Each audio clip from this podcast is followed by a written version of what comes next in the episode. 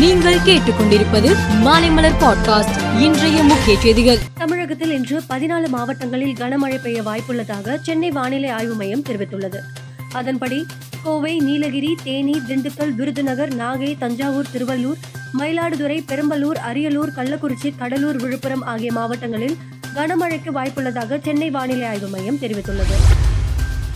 திமுக சார்பில் நடைபெற்ற மகளிர் மாநாட்டில் உரையாற்றிய காங்கிரஸ் முன்னாள் தலைவர் சோனியா காந்தி தமிழகத்தில் பெண்கள் முன்னேற்றத்திற்கு பாடுபட்டது அண்ணா மற்றும் கருணாநிதி தலைமையிலான அரசுகள் என்று குறிப்பிட்டார்.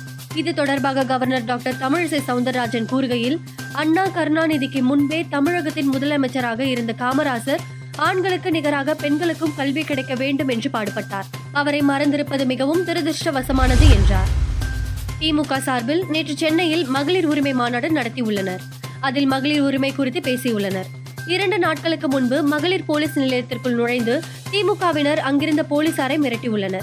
இப்படி போலீசாரையே மிரட்டும் திமுகவினர் மகளிர் இடஒதுக்கீடு பற்றி பேசுவதற்கு எந்தவித தகுதியும் இல்லை என்று பாஜக மாநில தலைவர் அண்ணாமலை தெரிவித்துள்ளார். அம்பேத்கரின் நினைவை போற்றும் வகையில் அமெரிக்காவின் மேரிலாந்து மாகாணத்தின் அக்கோகிக் நகரில் பதிமூன்று ஏக்கர் பரப்பளவில் அம்பேத்கர் சர்வதேச மையம் கட்டப்பட்டு வருகிறது. இந்த மையத்தில் பத்தொன்பது அடி உயர அம்பேத்கரின் முழு உருவ சிலை திறந்து வைக்கப்பட்டது. இந்த சிலைக்கு சமத்துவத்தின் சிலை என்று பெயரிடப்பட்டுள்ளது. இஸ்ரேலின் முப்படைகளும் போருக்கு தயார் நிலையில் வைக்கப்பட்டு இருப்பதாக இஸ்ரேல் பாதுகாப்பு படை அறிவித்துள்ளது. காசாவில் உள்ள ஹமாஸ் அமைப்பினர் மீது தாக்குதல் நடத்த இஸ்ரேலின் தரைப்படை தரைவழி கடற்படை மற்றும் விமானப்படை ஆகிய முப்படைகளும் தயாராக இருப்பதாக இஸ்ரேல் ராணுவம் அதிகாரப்பூர்வமாக அறிவித்துள்ளது.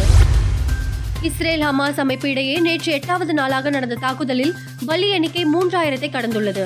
இதில் ஹமாஸ் அமைப்பின் மூத்த கமாண்டர் மெராத் அபு மெராட் கொல்லப்பட்டார். இந்நிலையில் ஹமாஸ் அமைப்பின் மற்றொரு கமாண்டர் தங்களது வான்வழி தாக்குதலில் கொல்லப்பட்டார் என இஸ்ரேல் விமானப்படை இன்று தெரிவித்துள்ளது. கொல்லப்பட்டது நுக்பா பிரிவின் தளபதியான பிலால் அல் கெத்ரா என தெரிவித்துள்ளது.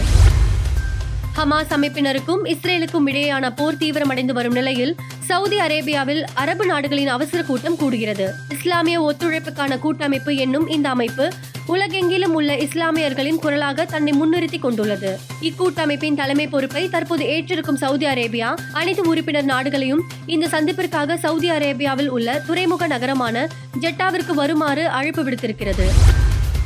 உலக கோப்பை கிரிக்கெட் தொடரில் நேற்று நடைபெற்ற போட்டியில் பாகிஸ்தானை வீழ்த்தி இந்தியா அபாரமாக வெற்றி பெற்றனர் இந்த போட்டியின் போது பாகிஸ்தான் வீரர் முகமது ரிஸ்வான் தனது விக்கெட்டை இழந்து பெவிலியன் நோக்கி திரும்பிக் கொண்டிருந்தார். அப்போது ரசிகர்கள் சிலர் அவரை நோக்கி ஜெய் ஸ்ரீராம் என கோஷமிட்டனர்.